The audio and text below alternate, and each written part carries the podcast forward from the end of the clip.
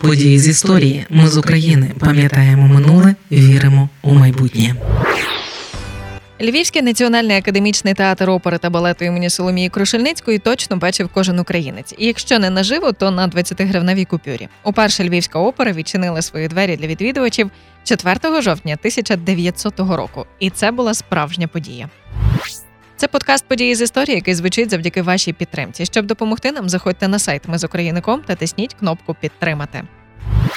Стосовно місця розташування театру були дискусії. Серед варіантів було поставити оперний на місці, де зараз Національний музей Шептицького, на площі Святого Духа. Зараз це площа Підкова, до речі, найменша площа у місті, на площі Голуховських, сучасному парку Франка, на площі Смольки, де зараз Юрій Змієборець, на площі Галицькій, тепер тут пам'ятник Данилові Галицькому, або ж на валах.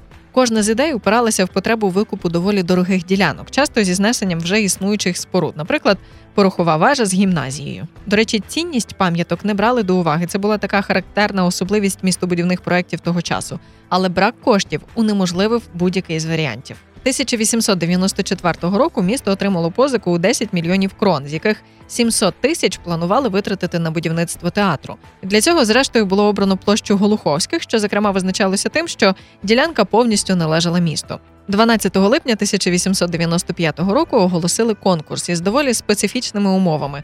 Проект мали виконувати лише архітектори польської та руської національності. А останній термін надсилання проєктів 1 січня 1896 року. Тобто на проект мали менше п'яти місяців.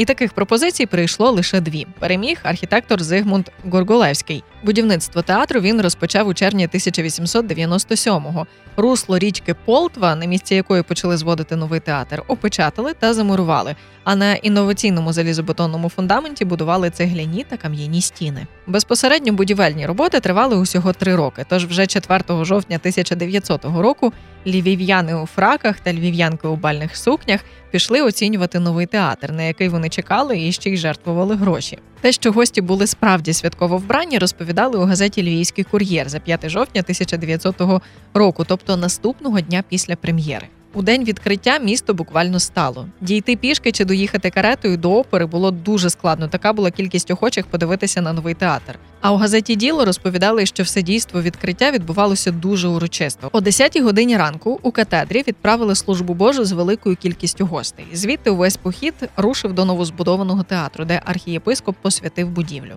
Після цього слово до людей, які зібралися довкола театру, говорив архітектор Зигмунд Горгулевський, очільник міста, поважні гості, директор театру Тадеуш Павліковський та актори. Після цієї урочистості, звісно, відбувся бенкет, який організувало керівництво міста. А вже ввечері о 6.30 розпочалася перша, який називають інавгураційна вистава. Вона складалася із трьох частин: пролог Каспровича Казка літньої ночі, комедія Фредра відлюдники і поет та власне лірико-драматична опера Яник Владислава Желенського про життя карпатських верховинців. Ось ця остання частинка опера почалася о 10-й годині вечора і закінчилася близько півночі. Як тоді писали у газеті Львівський кур'єр, Яник отримав великий успіх і точно буде представлений ще кільканадцять разів. Особливо глядачам сподобалася друга дія, у якій хори чудово справлялися зі своїм завданням. А цілу інавгураційну виставу обіцяли повторювати у наступні три дні. Взагалі, від початку заснування Великий міський театр, як тоді називали Львівську оперу, поєднував у своєму репертуарі як і музичні вистави, так і драматичні.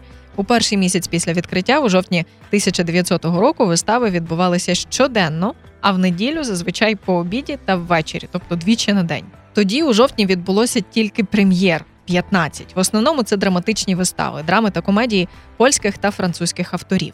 До речі, Соломія Крушельницька, українська оперна діва, котра ще за життя була визнана найкращою співачкою того часу, і чиє ім'я сьогодні носить Львівська опера, виступала тут усього 9 разів у 1903 році. Попри поважний вік, Львівський оперний театр живе і сьогодні. Тут завжди аншлаги, завжди красиві гості, і все так само красиво, як і тоді, 4 жовтня 1900-го.